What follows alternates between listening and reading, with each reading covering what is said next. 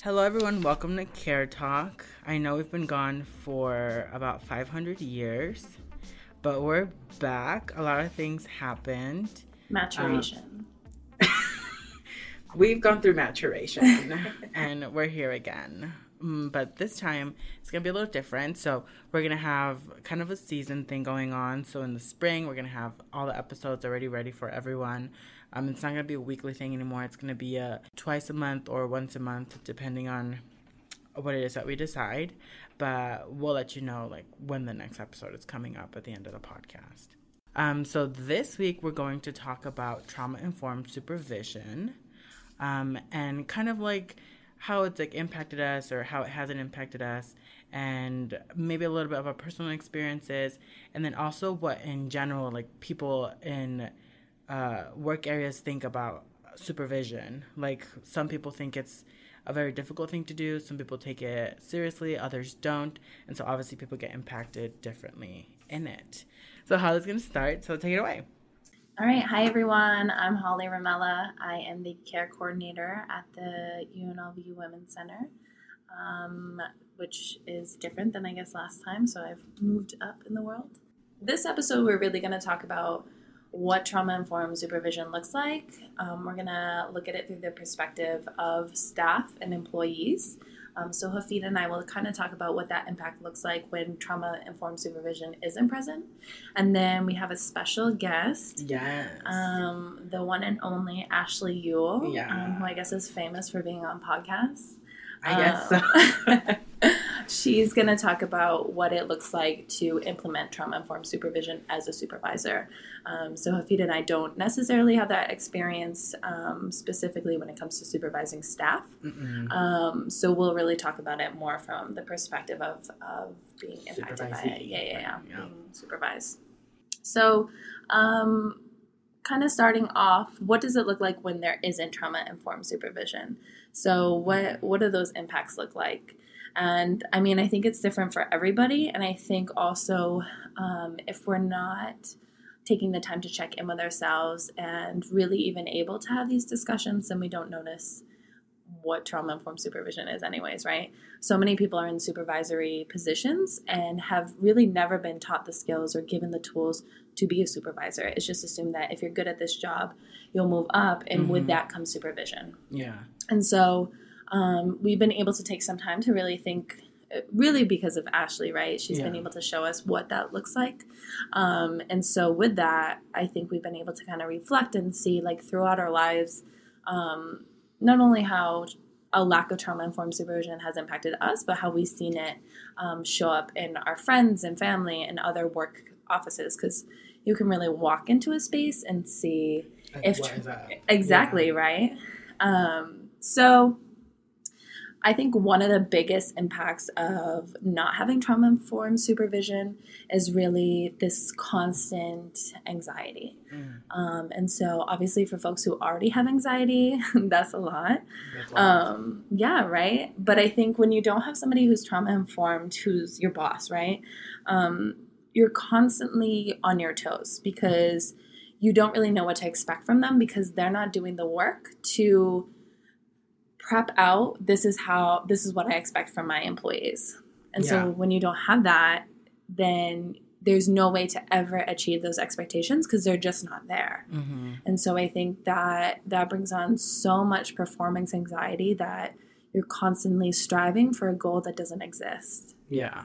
Um, and that's just really hard. And you also, I think, a lot of times, when I think about trauma informed supervision, I think about the fact that supervisors also have their tra- own trauma. Hmm and they don't if they don't heal from that or deal with it or acknowledge it they often perpetuate it.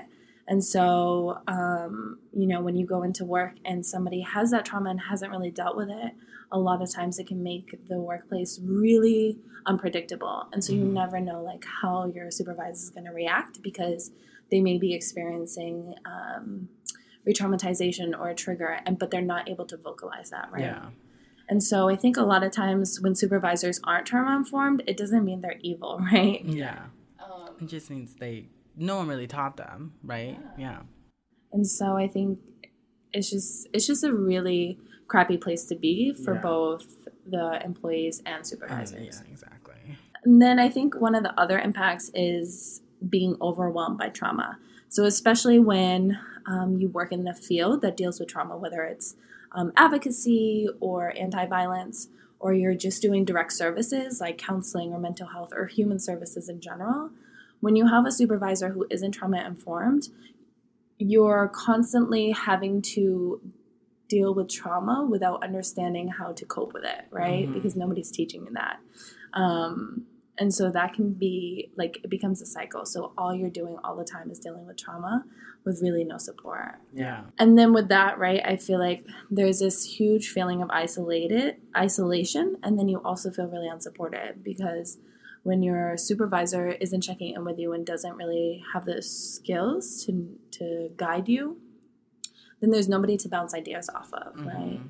Like if I have questions and my boss is either just um, really abrasive or is not trauma informed, so isn't aware of like how anxiety shows up for people, and is just really, really like blunt or um, rude, then it makes it really difficult to come to them with questions. Mhm. And so when that's absent, then we can't. There's no room for personal growth. Mhm. Um, so I think that can be really difficult because it's like the whole point of having a supervisor is for them to guide you yeah. into becoming the professional that you're looking to be, right? Exactly. And so then when you leave, you really haven't gotten the skills hmm or the development that you need. Yeah. And if you didn't get them, then you'll become that supervisor who won't do that for their super, like the person they're supervising. You know, which sucks. So. Exactly, it's a cycle. yes, it is. It's ugly. I think like when I think about um, trauma informed supervision, I think about uh, forgiveness from Mhm. supervisors and like an understanding that um, maybe your employee isn't going to get this work done, but it's not because they're being lazy or they don't have a drive to get the work done. It's because sometimes things get in the way that don't have a physical form, like Mhm. uh, depression might get in the way, or your anxiety gets in the way, or you do get, especially when you work in like interpersonal violence field, like you do get triggered um, if you've experienced that, and then that gets in the way, and that's not an easy thing to like step out of. And so when I think about trauma informed super- supervisors, I think of them being forgiving and being like, I understand that, and I'm not gonna put the work in front of your like stability kind of thing. Um, but I think personally, uh, for me, when uh, supervisors trauma informed, they're mm, they're willing to like listen and to understand your way of working. You know, like um, they understand that sometimes you might not work like everybody else is working in the office, um, and that's fine. And some supervisors will like you know say like well you have to work this way like you're gonna have to do this and that's what you're gonna have to do and then unfortunately you'll you'll have to mold yourself to that or you'll get fucking fired um, but others i feel when they're trauma informed they understand that and they say well that's okay we can work through that and make sure that although the way you're working isn't similar to how so and so is working you're both producing the same thing and our um, efficiency isn't being compromised you know Sure. so that's how I think about trauma informed supervision. And I also think that if a supervisor is trauma informed, um, when they slip or when they become maybe condescending a little bit, they they know that some that that wasn't right, or they can kind of catch themselves and they can say like, I did, I'm sorry, like that. Obviously, something came up. Um, I didn't mean to react to you like that. And something that I've learned is that most of the time it doesn't have to do with me they're supervisors. I mean, they have a life outside of being supervisors, and sometimes that comes into their like job, and so they might you know snap a little bit. And I've learned to kind of just take that as well. That's not me. Like I didn't do that to you. You're kind of just like maybe projecting that on me to like back up. but um, I haven't had that happen too often. I think that most of the time, when people haven't known how to supervise me, they kind of have just like left me there and uh it's kind of like worked out most of the time. I'm like, okay, fine, you know, let me do my thing, and I'll do my thing. But I think um, specifically when it came to Ashley, and she'll probably talk about this later, is that she understood that with someone like myself who has you know ADHD and like anxiety and all that stuff, she kind of saw that uh, I was someone that needed like structure. Mm-hmm. So she's like, "Oh, I I see this like this brown boy and he needs help." and I remember saying like, "Girl, yeah, please, like you know, give me a little, give me a little help." and so she gave me, you know, the structure and all that stuff, and um, it didn't have, a, maybe it had to do a little bit with like trauma, but I think it also had to do a lot with you know not being neurotypical. And one of the things that I noticed that she would do is she wouldn't be uh, condescending. You know, she wouldn't. One of the things that, well, in this article of like um, eight things managers should never say to their employees. One of the things that they point they pointed out was that it becomes so annoying when your manager thinks that you're not understanding something, so they talk a little louder and they talk a little slower, and they're like, "Okay, um, this is how you do it. So we're gonna go on here and we're gonna go through it like this." And I've had supervisors who have done that before, and I'm just like, um, "No, I didn't ask you to like." Take me through the steps. I just said, I don't understand. Can we like talk about it? And something I've noticed with Ashley is she'll say, okay, well then, um, what's the question? Or what is it that you don't understand? And she'll take me through it. But if I need someone to be like, girl, I really don't understand this, like you have to take me step by step because I've never done this before, then she'll be like, great, this is how we do it this is what happens afterwards and i'm like great because i asked for that you know i didn't the supervisor didn't immediately go and say like okay step one two and then three it's like girl i'm not dumb like you don't have to talk yeah. to me like that mm-hmm. you know and patronize then, me yeah exactly um and another one of the things that they mentioned was when I and I, I never really thought of this, but when let's say you're like at a holiday party or something, mm-hmm. And your relationship with your supervisor isn't that great, and you do a lot of work, um, and then they make a joke when they're talking to someone else, and they're like, "Oh my God, oh here, I would like you to meet Holly. Um, she is." She's the one who's like keeping the office together, lol, lol. And they kind of laugh, yeah. you know? And it's like, no, don't joke that way because we don't really have that great of a relationship. Mm. And I kind of am, you know. So like, sure. you're not understand. You're as a supervisor, you're kind of like failing me, and then you're kind of like making a joke out of this stuff, like in front of everybody else. Like, please don't do that. Mm. Um, I don't like you. I don't and I was like, like I never thought of that because you know, like when you think about like in movies and stuff, and there's always that like secretary, like woman or something who like got the job at the firm, mm-hmm. and she really is keeping everything in yes. order. And then they go to like the the party or something, and they're like, oh my god, this is Rebecca. Um, uh, she's phenomenal. She's the one who like brought the magazine to so and so. But we're not really gonna give her the credit. We're not gonna pay her for it. Yeah. We're not gonna like exactly. actually compliment her to her face. Exactly.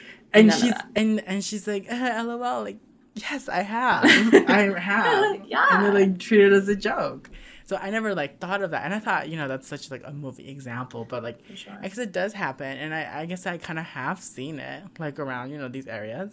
Um, so I thought that was interesting. Um, oh, and then also the one where I think I've had this, maybe not just at work, but also like at school, um, where they tell you, don't worry about it. Or like, oh, it's no big deal. But throughout the whole week, you've been worrying about it the whole time, and yeah. it has been a big deal for you.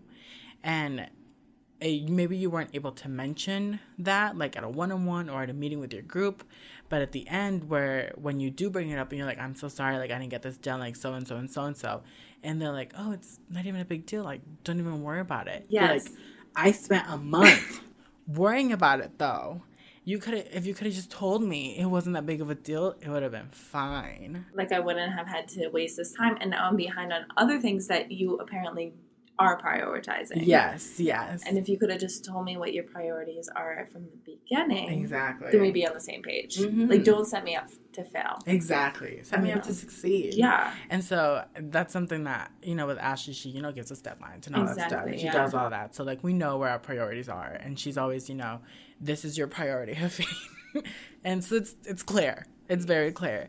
But that's like something I personally didn't like see because sometimes that did happen um, and I would worry, but I didn't I didn't know that that was happening to like a lot of other people, you know. But they were like kind of just kind of like being led on and like, shit, bitch, if I don't get this done, it's gonna be a big deal. And yeah. you show up to the I'm gonna lose my meeting job. And you're like, my- it's not a big deal. yeah, whatever. you don't have we to don't worry care about about that.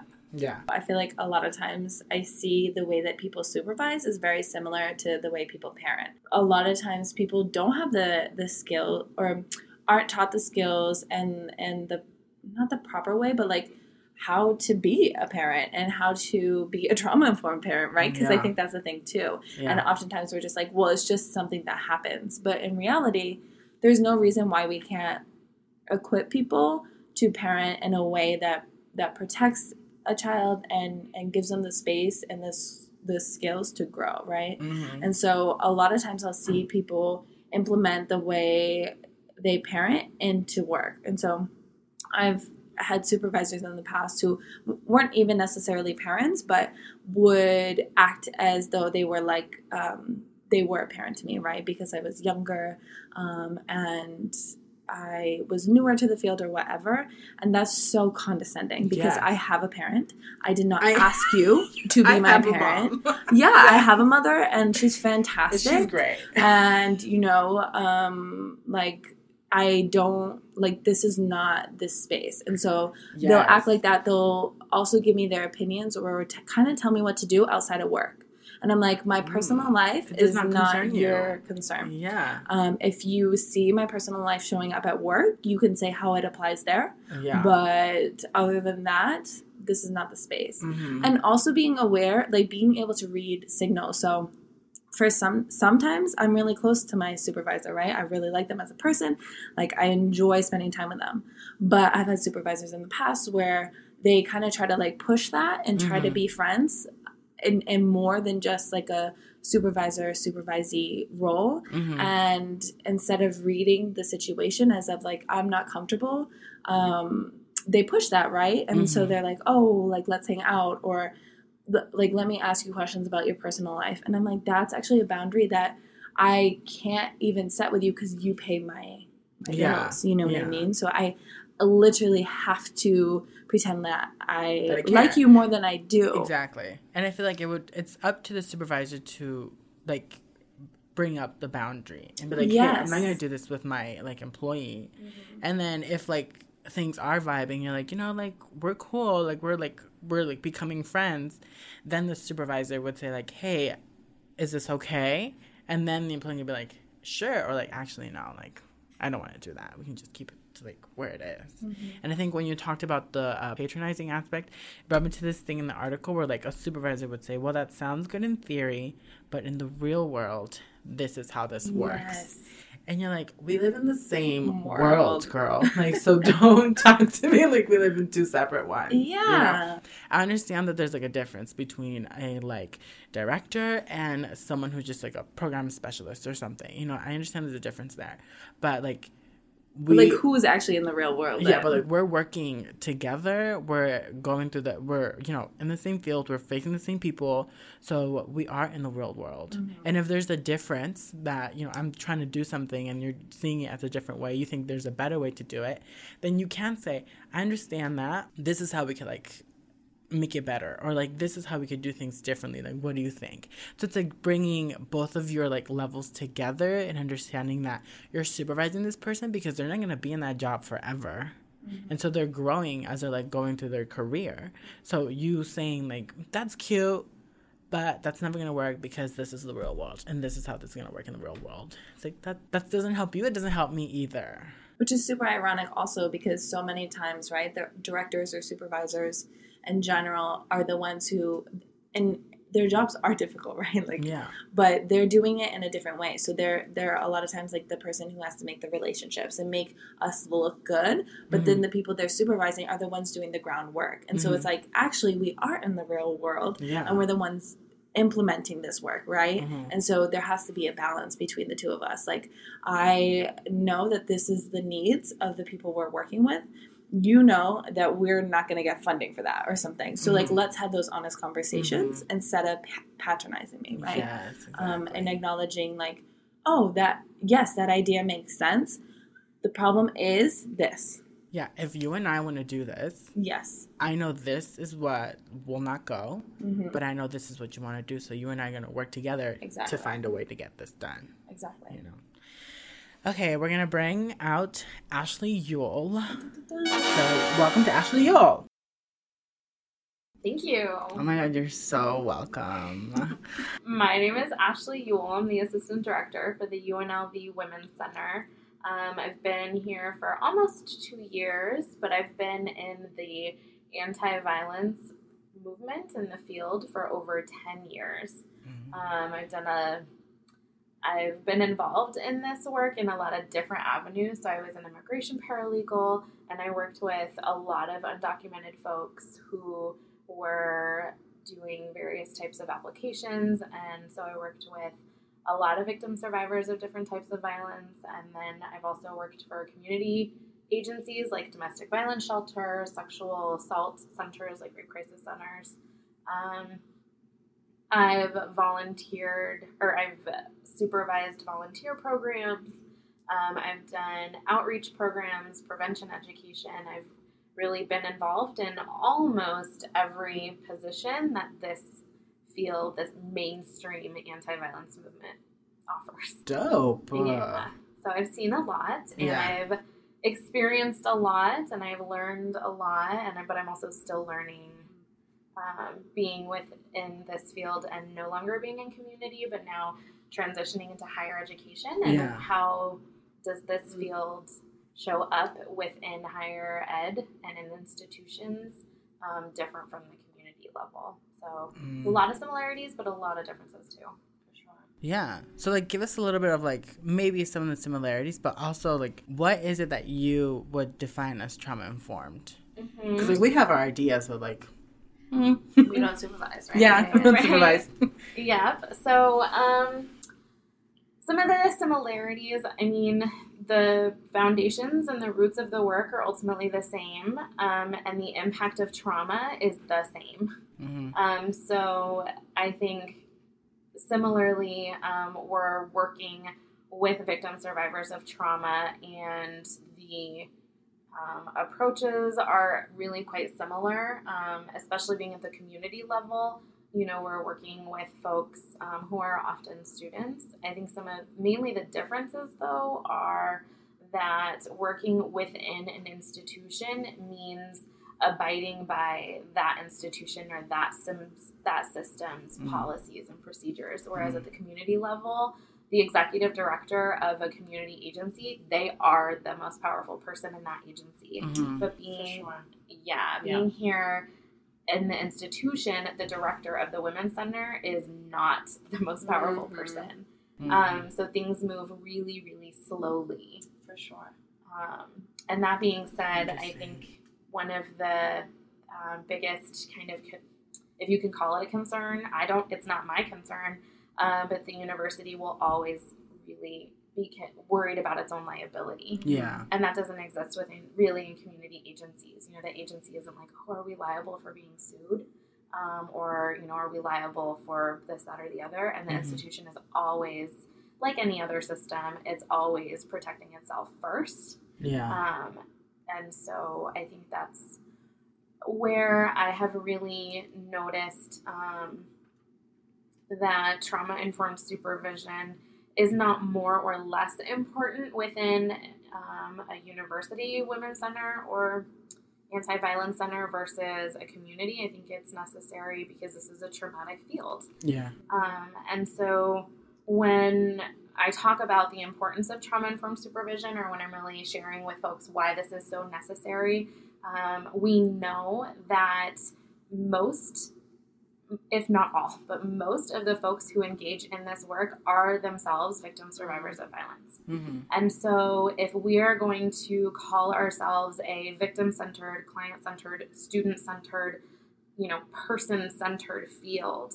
and that we are survivor led, and yet we are not, as an agency, centering the survivors who are also staff members, hmm then there's a disconnect. And saying it more bluntly, it's hypocritical, right? There's hypocrisy there hmm because we're saying that we care very deeply sur- for survivors unless you work for us, in which case you're only a staff member, right? Mhm. You are Yeah. as good as what you can produce. And that's really what I've seen in this field. hmm And I've seen a lot of folks be pushed out of this work because of their survivorship. Mm. And I've taken a break from this work because of the added impact of you know the trauma of being a survivor also the difficulties of engaging in this work as a secondary you know um, secondary trauma meaning the trauma of hearing Mhm. this work and engaging in this work and then also the trauma that an organization creates Yeah. um, by lots of transition and by um, not having appropriate policies or procedures and yeah.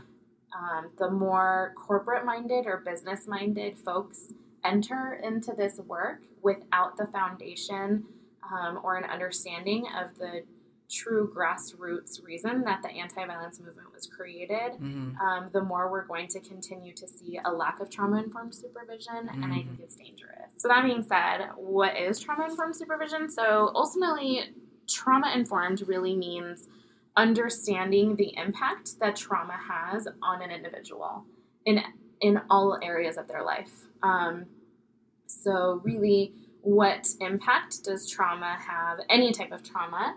What impact does that have on the brain? There's a Mhm. lot of um, science and all kinds of. We heard some of it during the Kavanaugh hearings of what is that impact. And, Yeah. For sure. um, you know, definitely encourage folks to reach out to you so they can do that homework because Mhm. Yeah, for sure. The neurobiology, of trauma, and yeah, yeah. Yeah, and also what so like memory, like you're saying the neurobiology. So memory, our cognitive abilities, decision making, short term, long term, you know, not just folks who were impacted by trauma like a natural disaster or a one time assault, um, but also of continued abuse or Mhm. continued, you know, growing up in poverty is traumatic. Yeah, and sure. so, what impact did that have on a long term uh, scale? And so, understanding the impact that that has on a human and then allowing that human to show up as their full self in the in employee employer setting Mhm. so that supervision um, it really matters and i think it doesn't just matter in a human service field like ours like it matters in a corporate setting in Yeah. accounting Uh-huh, and yeah. all that stuff hmm Victim survivors are everywhere. Everywhere, Yeah, girl. yeah. Yes, that's true. And then you had another question. Yeah, for sure. So thinking about trauma informed supervision, where do you see when implementing it? Where do you see some of the barriers, especially when you're talking about different fields? Because you kind of talked about you know the anti violence field, but then also the corporate field as well. Mm-hmm. Okay. Um, so I see there are barriers on various levels. Um, so on the individual or relationship level, so the barriers between myself and staff um, is that being trauma informed and allowing folks to show up as their full self means that it's very anti-capitalistic to be Mm. to be Mhm. honest For sure. um, and so that means that I do not approach staff as production and what can they produce. Mm-hmm. Um, and I think that is, again, because we're seeing more um, corporate minded, business minded individuals coming into this field. And grants are Mm. being written and graded essentially by the numbers hmm um, trauma informed is just another tool in order to get folks to produce more you know so we're Mhm. telling people to practice self-care so that they can produce more work but not practice self-care because i genuinely care Care for you as a you, yeah. human hmm um, and your mental health matters like Yeah. it matters for many people so much as like it doesn't impact their work Exactly. um, so on an individual level, I've seen that a lot of folks aren't used to it. So Yeah. I have to um, prove it Mm. all the time, Mm. which kind of demands this level of perfection that I am also a human. hmm Um, Yes. And I am not always perfect, and I am not 100% trauma informed. And so um, I think that's some a barrier that there's kind of this pedestal that I've been Mhm. put on that, like, oh, you're great, you're wonderful, this is amazing. And then being trauma informed also doesn't often allow me the ability to say no or to set boundaries Uh-huh. um, because folks don't always understand how trauma informed and boundaries go together. Um, so it, those are some barriers. I mean, there have been a few, but those are probably the biggest. hmm um, at, like I said, a systemic level or an, a community level, um, I've it's difficult when no one, no other, especially in the institution, none of my counterparts are doing the same thing. Mm-hmm. So um, there's kind of this like, well, I'm not Ashley, or we're not the women's Mm. seminar, or you know that was great there, but there's almost like this pushback Yeah. from partnering offices or agencies who um, don't appreciate Mm-hmm. the um, it's like um, the accountability because in order to be trauma informed we have to acknowledge where we have not been where Mm-hmm. we as an office or organization have caused harm Mm-hmm. and where we as supervisors have caused harm and if we can't acknowledge or refuse to acknowledge or are so stuck in the justification of well i was only that way because work needed to be done or we were understaffed or well you know my supervisor is a piece of shit too so Mhm. i was doing the best that i could you know all these things yeah. which are valid but they're Yeah. not justifiable you know Mhm. Doesn't help us move forward. it sure doesn't. Yeah. And so that's where I've seen that at a systemic level that the system does not want us to be trauma informed in the true radical sense. Um, Yeah. they want us to be trauma informed so much as that we find new ways to get victim survivors to be productive. Yeah. Um, and then at the societal level, again, it's very anti capitalistic Mm-hmm. um, to look at the entirety of a human being and allow for their productivity to not define who they are. yeah. Um, but that also being said, oftentimes folks, um, the biggest fear that I've encountered from other people is that, well, what if my staff takes advantage of this? Mm-hmm. Like the moment that I start al- allowing empathy to be infused in my supervision, they will take advantage and they'll start, you know, emotionally dumping on me or treating supervision like it's therapy. And yeah. that's where boundaries are important, Yeah. right? So being clear about our expectations. Um, there are ways to mitigate the barriers and address the barriers, but they're very real. Yeah, I was gonna say that's kind of it's, it's it seems really complicated because I know like at least between you and myself, I really appreciate like open communication and like the barriers that come up, but I can see how like if that relationship isn't being built, how then I someone could easily be like, well, if I don't do this, that's fine because my supervisor's not gonna like do anything because of it. So I can see what you mean. And then, what are some rewards that you've experienced or seen because of trauma supervision? Trauma Oh. informed supervision. Yeah, the rewards definitely outweigh the barriers. Um, Mm-hmm. The I would say some of the main rewards are when I allow my staff to show up as their full self, then I also get to show up as my full self. Mm. So, from a personal perspective, um, this really mattered when I was pregnant. Um, Oh, I was pregnant and I was coming to work, and I was allowed to come to work as a pregnant, you know, newly pregnant supervisor. So, I, the first few months of my pregnancy, well, really for me, the first seven months, I I was sick all the time. And for the first few months of that, I felt like I needed to hide that, right? Uh-huh. Because we're not allowed to be professional pregnant. That's Yeah. not something sure. we're allowed to Yeah. do. It's not quote unquote professional to puke into your garbage can because you need to, Yeah. um, or to step away, or you know whatever needs to happen. Go to the bathroom every ten minutes. Or Um, even talk about it, right? yeah, or Yeah. even acknowledge that like, hey, I've, I'm having a rough day. exactly.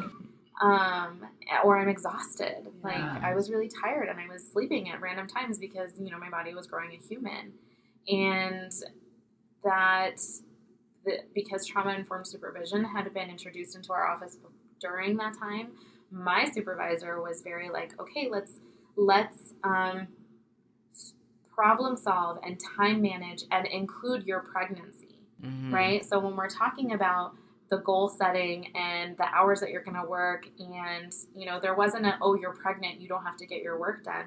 I for sure did have to get my work done, Yeah. but it didn't have to look like the standard eight to five. You get a one hour lunch break and two 15 minute breaks, and Mhm. you know the corporate crap that we Yeah. see all the time. It didn't. It wasn't like that. And quite frankly, we were the mo. I would argue that our office was the most productive it had been in a long time Mhm. because we were able to um, then with our students say like okay bring your school schedule into supervision and let's acknowledge what you are dealing with with school um, and work around it so that the goals that are being set are realistic and the Mhm. time management that we are talking about is realistic and it's not just this one part of you Mm-hmm. and it has been really inspiring for other offices. Um, Mhm. So I would say that coming into other meetings and doing something as simple as like a brief check in before we dive into the work, um, folks feel seen and they feel heard and they feel acknowledged. And um, for at least my staff, um, they, you know, there's a difference between being a boss and a leader, right? And Mm-hmm. they genuinely want to work and they genuinely want to work as a team and work towards the same goal and we want to cover one another Mm-hmm. um, and it's not a it's it's not um, really know how else to put this like we want to cover one another I guess Yeah. that's the best way to say it Mhm. Um, There's, there's there's not just like um oh I'm gonna make sure I do my my uh, work at my job because I'm gonna get paid. Like I'm gonna make sure that I do my work because there's this understanding, this relationship that like we're all gonna make sure that this gets done, and I don't want to drop that kind of thing. Well, at least that's how I feel. You know, I'm like, I'm not doing this just. I mean, I need money, obviously, Well, it's a yeah. But like, it's also like there's this understanding that I'm part of this like team, and they'll understand me when I have an issue or I have something that comes up. So I'm gonna understand that as well. So yeah, Right? There's not this like, oh well, if you fail, that was your job. Yeah. And like this is my job. And so there's that if you fail, we all fail kind of thing. And Yeah. so we're in this together. Mhm. Um, and I think there's that that buy-in, which ul- ultimately increases productivity, anyways, right? Which is Yeah. not the goal, but it happens. Yeah. Um, maybe like productivity is like a side effect. yeah. of what Exactly. is going on, kind of Exactly. thing. That's how I kind of see it. hmm Well, and I think the one thing, and I don't know how much you wa- are going to talk about this, but coming to work as a full self also means bringing in mental health. Yeah. Oh And, yeah, like- I talked about a little bit maybe. Yeah, like what it means to, um, because I have incredible anxiety. And so, how do I navigate being productive? And, you know, my productivity will never decrease because my anxiety won't let it. So, hmm when, you know, how do we also, because we're a university, so we're also teaching our student workers and our student staff, we're teaching them like how to be productive and work with mental health Yeah, as opposed to pretending that it doesn't exist. Yes. Um, and I think that matters for as well. sure. It definitely matters to me. So, Yeah, which is because all that matters. can't. Because you know, sometimes I would like, you know, before um, I would feel so anxious or I just could not focus. I would just like sit at my desk and play a video that I was not paying attention to and just like worry for like two hours. Like, bitch, like. I don't know what I'm gonna do. It's like so awkward. But now it's like, oh no, I know what to do. Like I know who to talk to, or I know what what's being expected of me, and it's okay if like for a moment I need to take this like time to like center myself again, kind of mm-hmm. thing. Yeah, And I think with mental health, right, a huge part of being able to cope with it is to acknowledge it and Yeah. have that validated. So, you know, I'm not gonna just my depression or anxiety isn't just gonna go away. Uh-huh. But when I can walk into work and say, I'm feeling extremely anxious today. This is why, and just to be like, yep, that totally makes sense. Automatically, I'm gonna feel a little bit better, right? And Yeah. so being able to navigate those spaces is a lot easier when I don't have to hide it because that's an additional layer of anxiety, Yeah. right, or isolation yeah, um, which is high high ends mental health issues, right? exactly. And for folks who do really care about capitalism and numbers, like it increases staff retention and job satisfaction. So Perfect. It's a win win win. right For because everybody. turnover is expensive.